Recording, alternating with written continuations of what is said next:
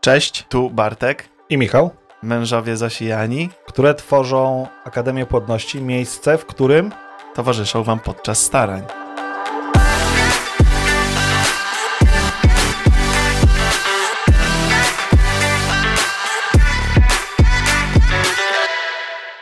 może być. Inaczej niż ostatnio. Zawsze Bardziej będzie chyba. inaczej. Mniej przygotowań. Zawsze będzie inaczej, dokładnie. To będzie naszą, naszym wstępem, że zawsze będzie inne powitanie. Bardzo nam miło, że nasze pierwsze gościnne występy spodobały się i tak naprawdę mieliśmy bardzo dużo feedbacku, żeby nagrywać dalej, żeby tworzyć y, nowe tematy, więc jesteśmy tutaj.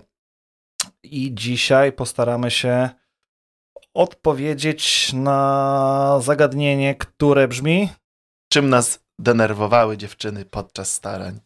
Zastanawialiśmy się, który, który z tematów zaproponowanych przez Was mm, wziąć dzisiaj na tapet. No i razem stwierdziliśmy, że jednak e, najpierw zajmiemy się tymi, tymi cięższymi rzeczami i właśnie postaramy się powiedzieć z naszej perspektywy, jak to wyglądało, co nas denerwowało, co nas wkurzało, żeby, żeby nie powiedzieć mocniej. Z naszych doświadczeń, jak to wyglądało. No i właśnie zacznijmy może od tej monotematyczności, którą, którą tutaj od razu, e, która od razu tutaj ci się skojarzyła z tym tematem. To może zaczniesz, Barty? Yy, tak, oczywiście. Yy, bardzo chętnie przedstawię swój, swój pu- punkt widzenia, swoje doświadczenia w tym temacie, które jakby na pierwszym, yy, na pierwszym miejscu przypomina mi się, przypominają mi się sytuacje, gdzie mm, rozmawiamy podczas starań i tutaj już chciałbym właśnie wspomnieć, że najczęściej te rozmowy były rozpoczynane przez Zosię, inicjowane były przez nią właśnie. Ja natomiast chętnie podejmowałem się tych rozmów, jednak bardzo rzadko ja rozpoczynałem te rozmowy.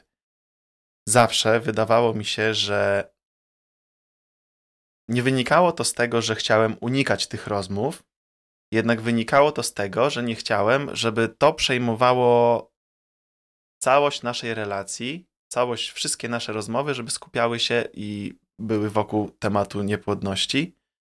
Yy, Wiedziałem, że to poniekąd może obciążać, no bo zazwyczaj nie były to rozmowy, którym towarzyszył śmiech i żarty, gdzie wszyscy świetnie się bawiliśmy, tylko najczęściej były to poważne rozmowy, którym towarzyszył poniekąd y, smutek, y, dyskusje na temat przyszłości, tego co będzie, co jest, jak to wszystko widzimy. I często w związku z tym obrywałem, że dlaczego ja nie zaczynam tego tematu, dlaczego to zawsze Zosia musi inicjować takie rozmowy.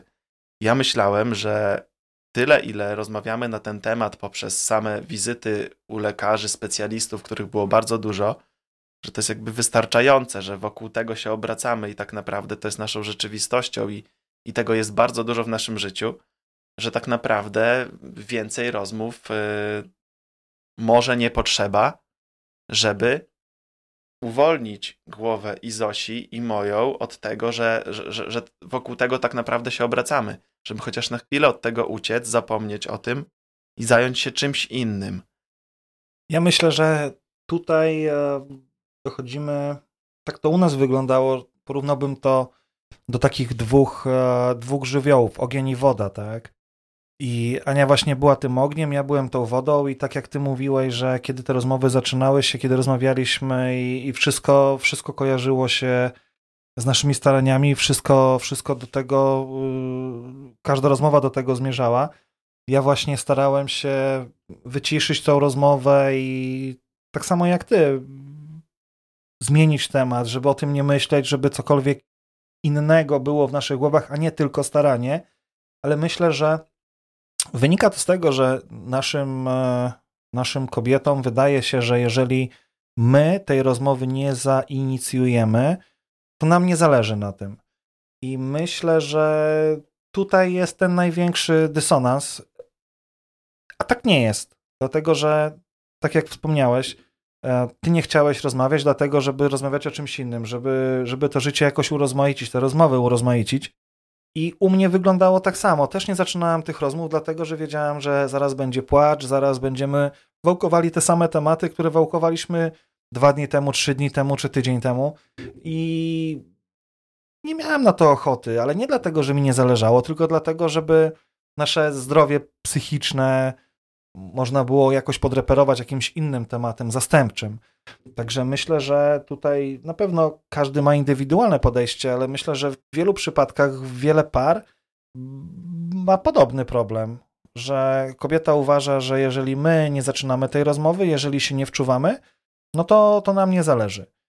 Gdzie myślę, że właśnie może nie to, że to jest dobre, ale że jakaś tam równowaga jest potrzebna, żeby ten temat nie zawładnął naszej głowy. Wiem dobrze, że wiem też, że łatwo się mówi, że my jesteśmy teraz w trochę innej sytuacji, aczkolwiek zaufajcie nam, że czasami warto wychillować i zająć głowę czymś innym. Mm, starania są ważne, oczywiście jest to temat numer jeden w naszym życiu w tym czasie, aczkolwiek nie dajmy się zwariować, dajmy sobie szansę na jakieś inne rzeczy, tematy. Czy nie uważasz, Michał, też tutaj, że, mm, bo nie wiem do końca, jak było u ciebie i czy tak jest wszędzie, ale wydaje mi się, że e, wśród e, naszych znajomych, nawet jeżeli by wziąć ich pod uwagę, czy to nie jest tak często, że kobiety właśnie potrzebują, one muszą rozkminiać, mówić, dyskutować, yy, biegać w przyszłość, co będzie jeśli.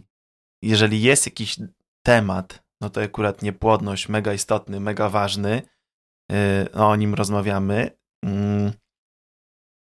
Nie wiem, mi się wydaje, że facet często jest tak, że nie potrzebuje, on jest zadaniowcem, ma jakieś zadanie po prostu to jest w jego głowie. On wie, że w tej chwili ma się tym zajmować, to jest dla niego ważne, żeby robić wszystko, aby y, wesprzeć y, partnerkę, żonę, y, ale nie ma potrzeby tak właśnie, żeby o tym dużo mówić, dyskutować, rozkminiać. Tylko po prostu mamy zadanie i do wykonania będziemy to robić. A kobiety, one chyba bardziej potrzebują, nie chyba, tylko na pewno, rozmawiać, dyskutować, rozkminiać, po prostu prowadzać bardzo długie rozmowy, tak? A my Y, no po prostu jeżeli ta dyskusja powiedzmy nie wnosi, tylko to jest gdybanie, wybieganie w przyszłość, a nie wnosi jakiegoś konkretnego planu działania, że na przykład słuchaj, to robimy to i to, robimy to i to, to my, my takich wydaje mi się nie potrzebujemy jako mężczyźni. Chciałbym poznać twoje zdanie. Moim zdaniem jest tak, że kobiety potrzebują dużo o tym mówić, gdyż e, może mają nadzieję, myślą, że im więcej będziemy o tym mówić, tym bardziej rozwiążemy ten problem. Mm, lub może bardziej oswoimy się. No właśnie teraz też zacząłem się zastanawiać, czy, czy w tej pierwszej fazie, jeżeli będziemy dużo rozmawiać o tym i to faktycznie ta monotematyczność zakradnie się w nasze życie, czy na początku to też nie jest taki sposób na oswojenie się z tym tematem, ale no musimy dać sobie pewien czas, kiedy, kiedy ustalimy wszystko i tak jak ty powiedziałeś, że ustalimy zadania, ustalimy sobie, nazwijmy to jakąś mapę drogową, gdzie będziemy mieli punkty, co robimy po kolei i tak, faktycznie, my nie potrzebujemy tyle o tym, już mamy zadania, idziemy od kropki do kropki, od punktu do punktu i dla nas to wystarczy. A właśnie myślę, że no, moja żona tak miała, że też właśnie bardzo chciała o tym dużo mówić. Być może to był taki sposób na, na oswojenie się z tym, że im więcej będziemy z tym rozmawiać, tym więcej, tym więcej ona zrozumie, czy miała nadzieję, że może ja więcej zrozumiem. Mm, także tutaj mm, na pewno ciężko jest znaleźć złoty środek, ale tak jak mówię, zwróćcie na to uwagę. Nie mówimy, żeby w ogóle o tym nie rozmawiać, żeby zmieniać temat za każdym razem, czy, czy żeby panowie nie podejmowali tego tematu. Jak najbardziej, róbcie to. Być może my popełniliśmy gdzieś błędy i być może gdybyśmy raz na jakiś czas zaczęli taką rozmowę, może byłoby lżej i może nasze partnerki, wtedy też one by mniej nam, e, prawda, mm, ten temat podsuwały, myśląc, że, że nam nie zależy. No tutaj sprawa jest bardzo indywidualna, zależy od waszych charakterów, zależy od waszego e, sposobu bycia i sposobu życia, aczkolwiek to, co dla nas jest najważniejsze, żeby wam przekazać, to to, żeby ta monotematyczność nie zakradła się i nie zawładnęła 100% waszego życia, bo, bo będzie bardzo ciężko. kolejny, kolejny punkt, który wynotowaliśmy się, a tak naprawdę to chyba był mój tutaj pomysł, gdzie uważałem, że to musi się znaleźć. Dla mnie było to mega, mega problemem, nie ukrywam tego. Mm, był płacz. Mm, I może jako już, że wywołałem ten temat, to krótki, krótki, krótki komentarz z mojej strony. A ja z moją żoną różnimy się bardzo charakterami. Żona jest bardziej wrażliwa, ja jestem bardziej racjonalny i potrafię gdzieś tam to sobie wszystko w sobie te emocje zmagazynować. Bywają momenty, kiedy wybucham i kiedy to wszystko gdzieś tam wy, wypłynie w sposób mniej lub bardziej kontrolowany. Aczkolwiek e, Ania jest bardziej wrażliwa i ani ten płacz e, towarzyszył podczas starań, gdzie dla mnie te momenty płaczu były, były bardzo destrukcyjne. Nie mogłem zrozumieć, um, co ten płacz zmieni. Wiedziałem, że on oprócz tego, że gdzieś tam te emocje mają swoje ujście podczas tego płaczu, podczas tych żal, żali, no to oprócz tego to nic nie wnosi. I miało to dosyć destruktywny yy, wpływ na, na nasz związek i na nasze starania. Strasznie się denerwowałem wtedy i, i bardzo tego nie lubiłem. Być może nie potrafiłem tego zrozumieć, mi to nie było potrzebne i za każdym razem bardzo się denerwowałem. Być może teraz z perspektywy czasu, jak na to patrzę, no ale wiadomo, no, jesteśmy w danej sytuacji tu i teraz i mówienie, co byśmy zrobili teraz, obecnie, to co było kilka lat temu jest bez sensu. Aczkolwiek e, może bardziej bym się postarał zrozumieć ten płacz i, i, i gdzieś tam um, troszkę może bardziej współczuć. Aczkolwiek wtedy tego nie zrobiłem, wtedy tego nie potrzebowałem i ten płacz był. No i to było coś, co, co, co bardzo mnie stresowało przy tym wszystkim. Nie wiem, jak to było u ciebie, może masz jakieś swoje przemyślenia? Gdy próbuję sobie przypomnieć płacz, zastanawiałem się właśnie przed chwilą, gdy mówiłeś, dlaczego jest mi trudno. Wydaje mi się, że dlatego, że yy, było to tak trudne przeżycie też dla mnie, że ja to wyparłem z głowy. Ja w ogóle nie chciałem o tym pamiętać. Przypominam sobie też, że często obwiniałem się y, za ten płacz. Jest, no bo wiadomo, jeżeli ktoś płacze, sprawa dotyczy nie tylko jednej strony, ale jakby was, tak? No bo niepłodność dotyczy obojga. Yy, bardzo mocno się mm, czułem odpowiedzialny za ten płacz i często próbowałem yy, próbowałem yy, Zosię powstrzymać, pomóc jej, żeby przestała płakać, sporo czasu mi zajęło zrozumienie, że po prostu ten płacz czasami jest potrzebny i trzeba na to pozwolić i wtedy po prostu być, przytulić, absolutnie nie próbować y, tego płaczu powstrzymać. powstrzymać tak? Y, oczywiście rozumiemy to poprzez pocieszanie pewne, nie przez mówienie nie płacz, tylko poprzez pewne działania, które mają na celu jakby odsunięcie tego płaczu, tych emocji Y, wzruszenia, bezsilności, i, no, które powodują, powodują ten płacz. Ja na przykład starałem się podczas takich właśnie sesji płaczu, jak ja to nazywam, racjonalizować y, to, co się dzieje.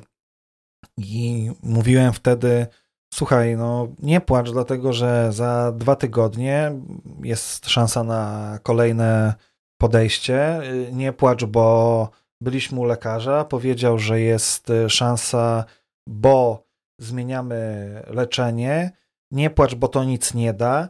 I zawsze ten płacz starałem się jakoś e, wytłumaczyć.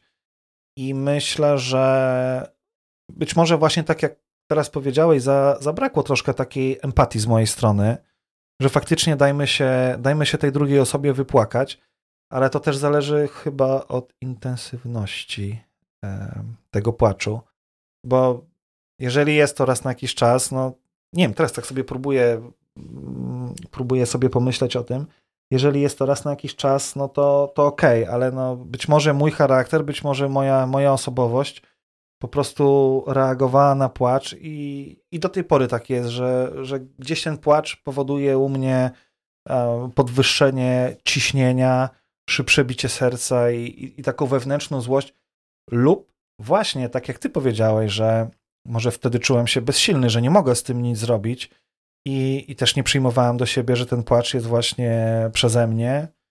Mm, I nie jest to takie jednowymiarowe, że płaczemy tylko dlatego, że jest nam smutno, tylko właśnie dlatego, że ten płacz mógł sygnalizować inne rzeczy. No ale tutaj e, wspominamy o tym właśnie po to, żebyście wy mogli sobie przemyśleć, jak wygląda to u was. Może posłucha tego wasz mąż, partner, e, czy wy staraczki i zrozumiecie na naszych przykładach, co się dzieje w waszym związku, co się dzieje w waszej głowie. Być może chociażby jedna rzecz, o której tutaj powiedzieliśmy, spowoduje, że ktoś zrozumie kogoś bardziej.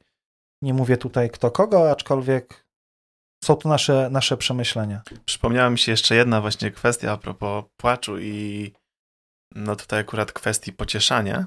Gdy ile czasu mi zajęło, ja nadal nad tym pracuję, jednak yy, miałem manierę pocieszania poprzez, poprzez mówienie będzie dobrze. Yy, w pewnym momencie yy, ktoś powiedział mi, że tak, ta, tak naprawdę nie jest to do końca dobre. Mówić komuś, że będzie dobrze, bo tak naprawdę nie wiemy, czy będzie dobrze, czy będzie źle. Nie możemy nikomu tego obiecać. Bardzo dużo czasu mi zajęło i myślę, że na, nadal nad tym pracuję, bo to jest gdzieś tam wypracowane przez całe życie, że mówi się komuś, że będzie dobrze, wyniesione z domu i tak dalej. Yy, ale pracuję nad tym i pamiętam, że też właśnie przy, w momentach płaczu, jakichś większych smutków, mm, to co Michał powiedział, lepszym pocieszeniem było powiedzenie, że zrobię co w mojej mocy, lekarz powiedział, że jest szansa, yy, byliśmy na wizycie, masz dobre wyniki badań, yy, ja mam też całkiem dobre wyniki badań. Yy, nie mówienie, że wszystko będzie dobrze i, i, i takie pocieszanie. Myślę, że lepszym w takim momencie jest właśnie racjonalne podejście bardziej i założenie, powiedzenie, że zrobimy co w naszej mocy, postaramy się. Dokładnie. Żeby tak. było, że, że, żebyśmy osiągnęli sukces, yy, a nie będzie dobrze. To tak mi się po prostu przypomniało a propos tego płaczu, bo tutaj dużo, dużą pracę wykonałem, wykonuję nadal, yy, żeby zrozumieć, że to, co płynie głęboko z mojego serca i wydaje mi się być dobre i pocieszające, nie zawsze takie jest. To jest bardzo ciężko zrozumieć, bo yy, pewne słowa padające z naszych ust, z samego, prosto prosto z serca, wydają nam się być ukojeniem i czymś po prostu, co, co powinno na przykład yy, spowodować, że nasza partnerka, żona przestanie płakać. A tak naprawdę takie nie jest. I to jest bardzo trudne, żeby zrozumieć, dlaczego to nie podziałało. Przecież ja ją kocham, to płynie prosto z mojego serca. Ale tutaj na przykład to, co powiedziałem, słowa będzie dobrze, no tak, ty mówisz to prosto z serca, ale to może nie zadziałać, bo tutaj lepsze będzie powiedzenie na przykład, że postaramy się, zrobię co w mojej mocy. To tak po prostu a propos płaczu. Myślę, że całkiem na temat. Nie, czy nie, myślę, że to, co, to, co teraz powiedziałeś, wyczerpuje, wyczerpuje tutaj e, nasz temat tego płaczu, bo bardzo fajnie to podsumowałeś i 100% zgadzam się z tobą. I kolejny podpunkcik na naszej pamiętej kartyluszce mm, również, no tak naprawdę chyba te wszystkie te podpunkty wiążą się ze sobą, gdyż e, ta złość i te problemy podczas starań gdzieś tam mają to samo podłoże. I zapisaliśmy sobie tutaj unikanie spotkań, co też wiąże się z płaczem. I chcielibyśmy poruszyć ten temat, dlatego że wiemy, mm, podejrzewam, że dla, może nie dla wszystkich, oczywiście nie ma co generalizować, aczkolwiek dla większości te spotkania z rodziną, ze znajomymi podczas starań są trudne i są one tym bardziej trudne, jeżeli te pary w tych rodzinach rodzą się dzieci, są małe dzieci, mm, no i wtedy zaczyna się problem. Czy u was też tak było? Tak, pamiętam e, jak chciałem się spotkać e, ze znajomymi. Nie było problemu e, w spotkaniach ze znajomymi, tak dużego problemu. Zawsze jakiś problem był, mniejszy lub większy. Nie było, nie mieliśmy dużego problemu spotykać się ze znajomymi, którzy byli w ciąży lub mieli małe dziecko i że tak to nazwę, postąpili z nami w porządku.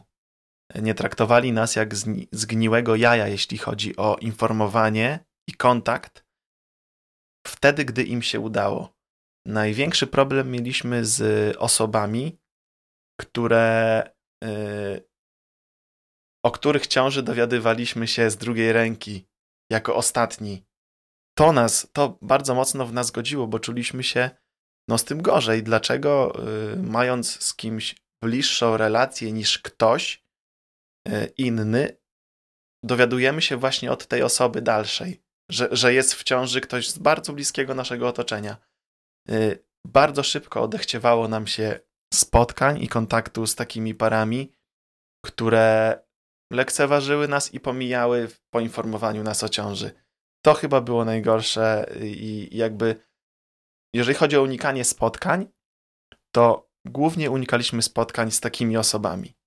Widzisz, no to poruszyłeś bardzo ciekawą sprawę i chwilkę myślę się nad tym zatrzymamy, dlatego że z jednej strony tak, czułem podobnie, aczkolwiek w moim, w moim przypadku nie było to aż tak, um, tak powszechne, dlatego że um, tak naprawdę nie miałem znajomych, którzy w tamtym czasie, czy znajomych, którzy byli w ciąży, czy, czy gdzieś tam rodzili, więc y, może miałem mniej takich przypadków, aczkolwiek zastanowiłem się teraz nad tym, co powiedziałeś i najgorsze jest to, że oni ranili was nie mówiąc, o tym, e, jaka jest u nich sytuacja, że powiedzmy są w ciąży, że będą mieli dziecko, a z drugiej strony mm, myślę, że oni robili to dlatego, żeby wam nie sprawić przykrości. I nie robili tego specjalnie, może nie chcieli was traktować jako zgniłe ja nie było to ich intencją, ale moim zdaniem to jest w ogóle fajny, fajny temat na kolejny podcast, że tak naprawdę um, ludzie nie są przygotowani do tego, jak rozmawiać z osobami starającymi się. Tak jak powiedziałeś, tobie zależało na tym, żeby ktoś powiedział prosto z mostu, ktoś, żeby e, powiedział, jak jest, tak? A nie kręcił, ukrywał. No i tutaj są te dwie strony, że z jednej strony oni nie chcieli wam robić przykrości, a z drugiej strony robili przykrość tym, że nie mówili. Gdyby tutaj ta komunikacja, gdyby te osoby wiedziały, jak rozmawiać z osobami starającymi się o dziecko, jak, że, to, że to życie tak naprawdę dalej płynie, żeby, mm, żeby nie traktować ich inaczej, tylko właśnie, żeby traktować. To chyba często też powtarzają osoby niepełnosprawne, które mówią, że nie chcą być traktowane jak osoby niepełnosprawne, tylko jak normalni ludzie i to, że ktoś sobie, nie wiem, y, przyjmuje od razu do wiadomości, że oni są osobą niepełnosprawną, ma pewne ograniczenia i o tym się mówi, że te osoby wtedy czują się lepiej. I myślę, że tak samo jest y, w kwestii starań, że jesteśmy normalnymi ludźmi, którzy, którzy się starają o dziecko, którzy nie mogą mieć dzieci, jest nam z tego powodu przykro, ale traktujcie nas normalnie.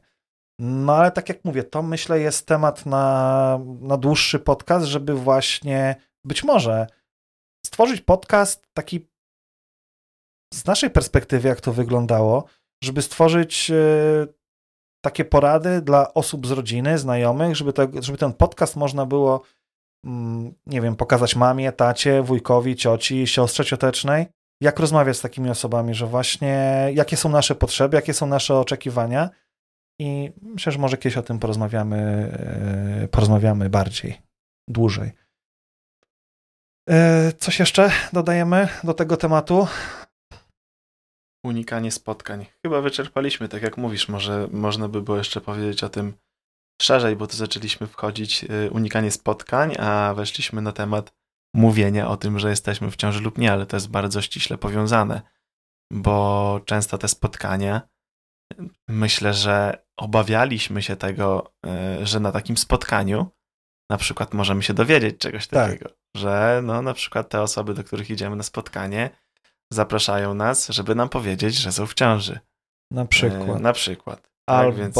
było tak jak u nas, że pojawiały się, były małe dzieci na świętach, na imprezach, no, gdzie było nam też trochę przykro. To nie była zazdrość, absolutnie to każdy z nas się cieszył, że drugiej, drugiej parze się udało i absolutnie ani przez moment nikt nie miał nikomu za złe, że ktoś zaszedł w ciążę, bo nawet nam do głowy nie przyszło, że no my nie możemy mieć dzieci, więc oczekujemy od innych, że inne pary też będą, nie wiem, opóźniały, czy, czy, czy nie będą się starały.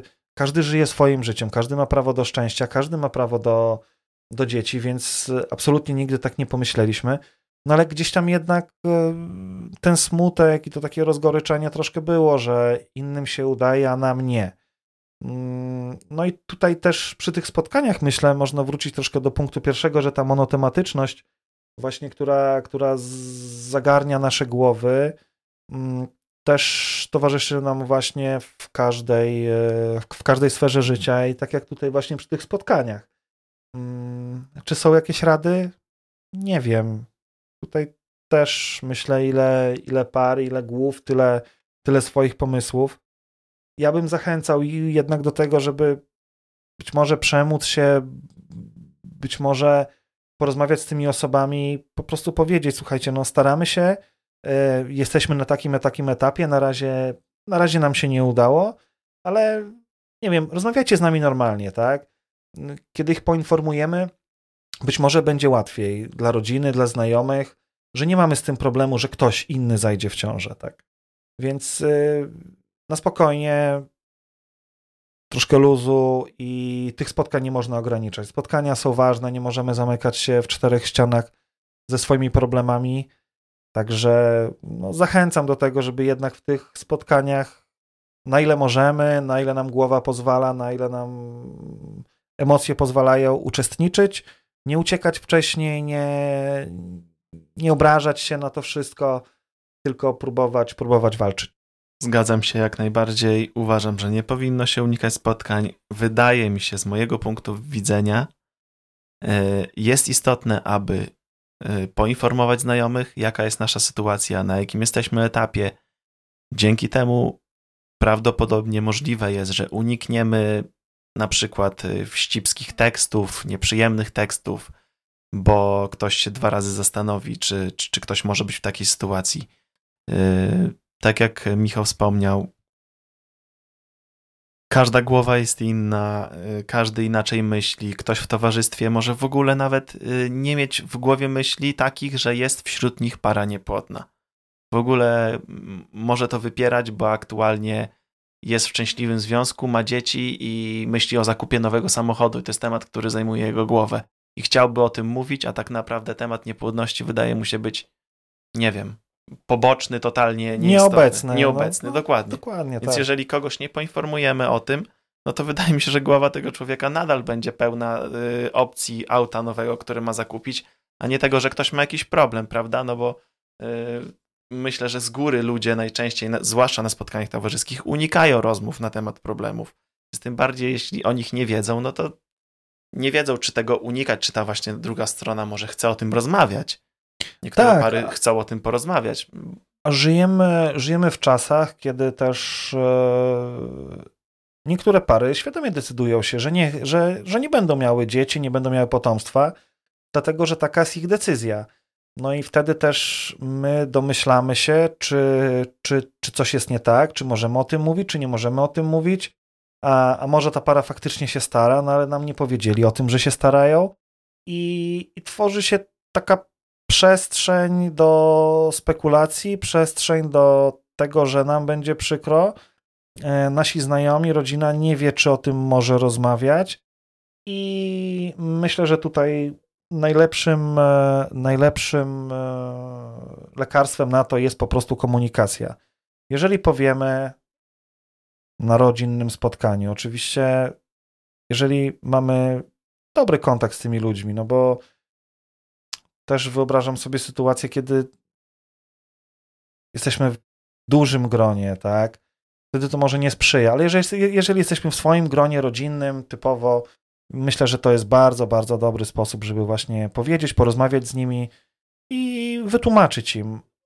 My kiedyś przygotujemy taki podcast właśnie, jak, e, jak rozmawiać z osobami, które się starają i co wy wtedy możecie im odpowiedzieć, jak to wszystko, jak ta komunikacja powinna przebiegać. To jest temat rzeka, to jest temat, który, to jest temat, który, który, który chcieliśmy poruszyć. Mm, jest to temat internetu. Mm, temat internetu. który polega na tym, żeby się nie, nie zatracić w, w poszukiwaniach, e, żeby zwrócić uwagę, skąd pozyskuje się informacje, co to są za informacje, przez kogo tworzone, na ile one są autentyczne, na ile one są potwierdzone mm, medycznie, naukowo, dlatego że pamiętam ze swoich doświadczeń, że na początku Ania bardzo dużo czytała, bardzo dużo zagłębiała się w ten temat i mm, mamy też, y, mamy też znajomych, rodzinę. Tutaj nie mówimy tylko o niepłodności tak naprawdę, o staraniach, ale o, o wielu naprawdę tematach medycznych, gdzie ten, ten internet i te poszukiwania prowadzą do bardzo złych, złych rzeczy, bo czytamy rzeczy, dopasowujemy nasze objawy do czegoś, co w ogóle może nie być związane z naszymi, z naszymi jakimiś jednostkami chorobowymi. Wtedy zaczynamy się martwić, zaczynamy się nakręcać. A tak naprawdę jedna wizyta u lekarza i proste badanie nasienia może wykluczyć dziesiątki godzin spędzonych w internecie i szukanie, co jest przyczyną tego, że staramy się po raz kolejny i, i nie wychodzi. Dlatego ja tutaj e, ciekawy jestem, jak e, ty do tego, mm, czy masz jakieś wspomnienia, Barti, z tym, z tym związane? Właśnie z takim e, natrętnym przesiadywaniem w internecie i szukanie bez diagnozy, tak naprawdę bez kontaktu z lekarzem, w tej, w tej pierwszej fazie oczywiście, co może być nie tak, dlaczego, dlaczego jest tak, jak jest. Tak, y, mam takie doświadczenia, bardziej tutaj właśnie prym wiedzie Zosia, ja rzadziej, ja bardziej y, mam większe zaufanie do lekarzy i specjalistów, których wolę spytać o, o zdanie niż szukać w internecie.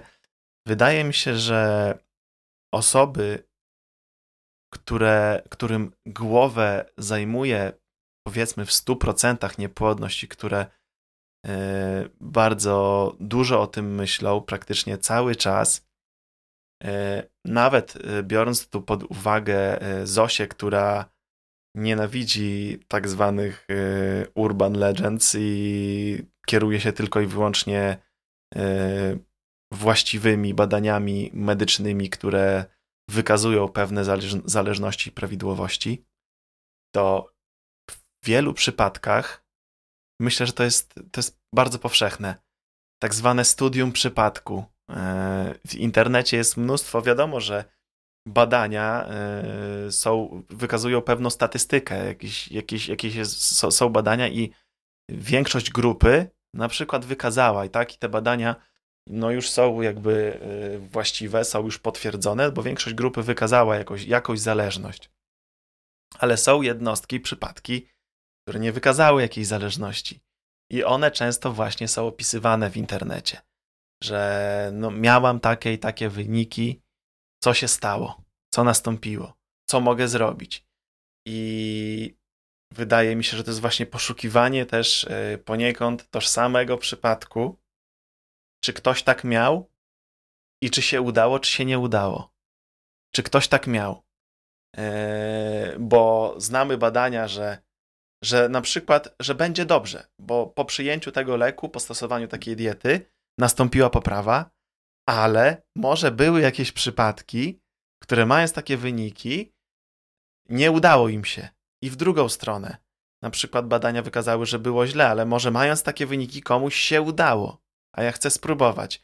I to jest właśnie takie poszukiwanie, jakby yy, nakręcanie się najczęściej jeszcze przed wizytą u specjalisty, przed jakąś konsultacją, żeby sprawdzić, yy, rozwiać wszelkie wątpliwości Albo właśnie, no tutaj co dziwne, bo, bo najczęściej tak, że te, tych wątpliwości nabieramy, bo szukamy, docieramy do różnych informacji, różnych historii. Dziewczyny bardzo chętnie opisują mnóstwo historii w internecie, jak yy, jakie miały wyniki badań, co zastosowały, co się wydarzyło. Yy, więc tutaj yy, jak najbardziej wydaje mi się, że to jest bardzo powszechne.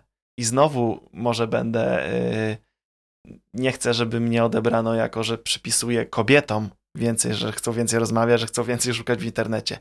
Ale z mojego doświadczenia, z mojego punktu widzenia, za każdym razem to zaznaczam. Ja nie mam żadnych wyników badań, że tak faktycznie jest.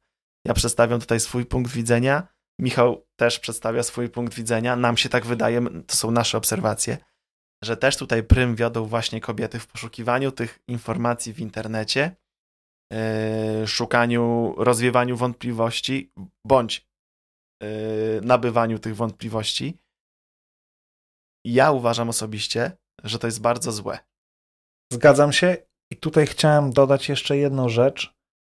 O ile tak fajnie jest zapoznać się z pewnymi rzeczami, które są dostępne w internecie i owszem, można czytać, można szukać, tylko zwracam Waszą uwagę na to, żeby na początku zainteresować się, jakie jest źródło tego. E, kto to stworzył, na podstawie czego to stworzył. Mm, bo jest mnóstwo stron, mnóstwo ludzi, którzy nie mają kompetencji tak naprawdę do tego, żeby pisać takie rzeczy, piszą głupoty tak naprawdę. I później, później taka osoba, która jest w trakcie starań, też myślę, że nawet ja, będąc w, tej, w tym całym amoku, nie myślimy do końca racjonalnie. I tak jak powiedziałeś, pewne rzeczy um, pewne rzeczy mogą nam umknąć, że na przykład jednak ta metoda, czy na przykład gdzieś jakiś tradycyjny sposób wyczytany, że tak robiło się na dalekiej Rosji 100 lat temu, co powodowało, że y, kobiety szybko zachodziły w ciążę, może być dla nas tak naprawdę szkodliwy.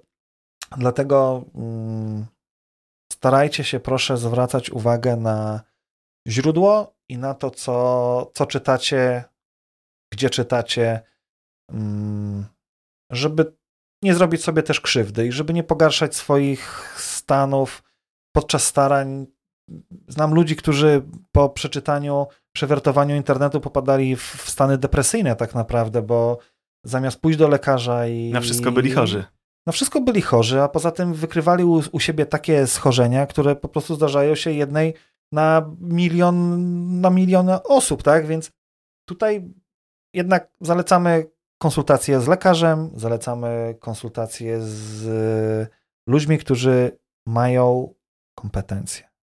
Podsumuję ten temat y, internetu, bo wpadłem na, na, na, na dobrą, wydaje mi się, myśl, a później podsumujemy cały ten podcast. Wpadłem właśnie na taką myśl, jeżeli chodzi o internet i wyszukiwane tam informacje.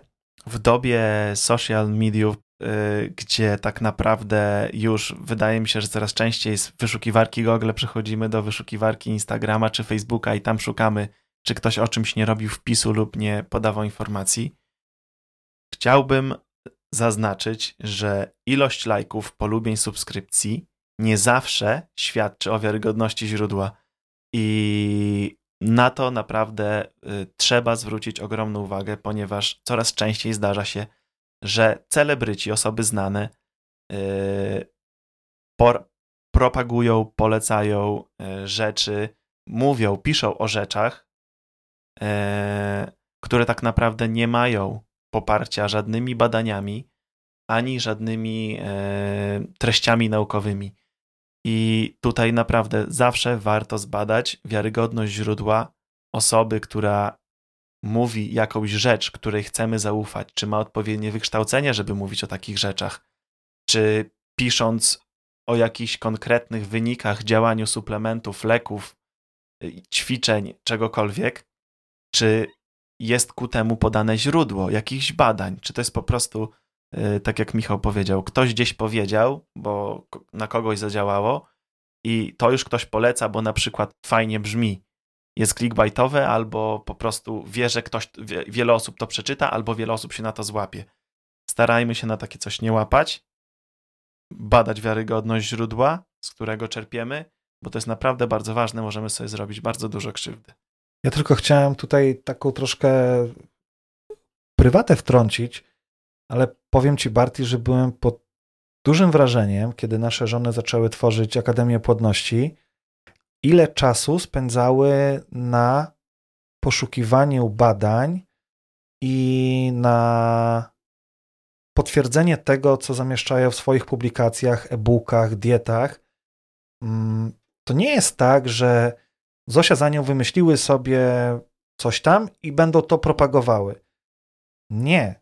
Wręcz przeciwnie, szukały w źródłach naukowych, w badaniach, czy faktycznie na przykład ta kurkuma, którą, którą polecają w dietach, ma faktycznie e, takie właściwości, jakie ma. I tak naprawdę przy wszystkim tak to wygląda. Ja wiem, że tutaj teraz możecie pomyśleć, że zachwalamy i, e, i chcemy, prawda, każda, każdy, każdy chwali swoich, e, swoich bliskich, ale powiem szczerze, dla mnie to było naprawdę wielkie wow, kiedy zobaczyłem, że te wszystkie rzeczy są poparte naprawdę bardzo dużym researchem rzetelnym i są oparte na źródłach y, naukowych. Także no tutaj bardzo, bardzo, że tak powiem, ukłony dla dziewczyn, że, że tak do tego podchodzą. Pamiętam rozmowę, y, gdzie Zosia do Ani albo Ania do Zosi mówi: Słuchaj, ale to naprawdę pomaga. Tyle osób napisało, że to im pomaga. Zauważyły, że spożywając dany składnik pomaga. I pamiętam, któraś z nich odpowiada: Słuchaj, ale nie ma na to badań. I to jest właśnie y, częsty, no taki, no, znaczy, nie, chciałbym tu podkreślić to, co mówi Michał, że dziewczyny też, no nie chwaląc y, ich, nie, nie, nie, to, nie to mam na celu. Mówimy to o wiarygodności źródeł. Każdą jedną informację, każde jedno słowo, które może zaważyć nad jakąś decyzją zjedzenia czegoś, co nie wydaje się być jakimś po prostu czymś, czy przyjmę jakiś lek, y, suplement, tylko zjedzenia czegoś, co jest naturalnym, naturalną koleją rzeczy, że jemy, starają się nie użyć, nie używają, nie starają się, nie używają, jeżeli nie mają na to konkretnego badania medycznego w trosce o wasze zdrowie. Dokładnie. Także patrzymy, co czytamy, gdzie czytamy i nie dajmy się ponieść e, e, wyszukiwarce i doktor Google nie zawsze jest e, najlepszym lekarzem, wręcz przeciwnie, zazwyczaj nie jest. I Podsumowując nasz dzisiejszy podcast, y, wkurzały nas te rzeczy podczas starań. Myślę, że tych rzeczy, które nas wkurzały, były też jeszcze mnóstwo było tych rzeczy, ale to chyba były takie najważniejsze, o których chcieliśmy powiedzieć. Jeżeli macie jakieś swoje rzeczy, które, które was wkurzają, też piszcie w komentarzach y, pod y, tym podcastem, dlatego że może wasza rzecz, która wasza, wa, wasz, was, y, was denerwowała, która was denerwuje, będzie cenną radą dla innych staraczy, staraczek i też może z waszych doświadczeń wyciągniemy jakieś wnioski tutaj razem. Wszystkie te problemy opisaliśmy, właśnie tak jak Michał mówi, żeby wam pomóc. To są nasze mm, nasze, nasze przemyślenia, nasze wolne, przemyślenia, luźne, tak, tak, nasze punkty spojrzenia nie, nie uważamy, że tak ma mieć większość, czy tak jak Michał ma mieć większość, czy tak jak ja mam mieć większość. Wszystko to poruszamy, e, żeby trafić.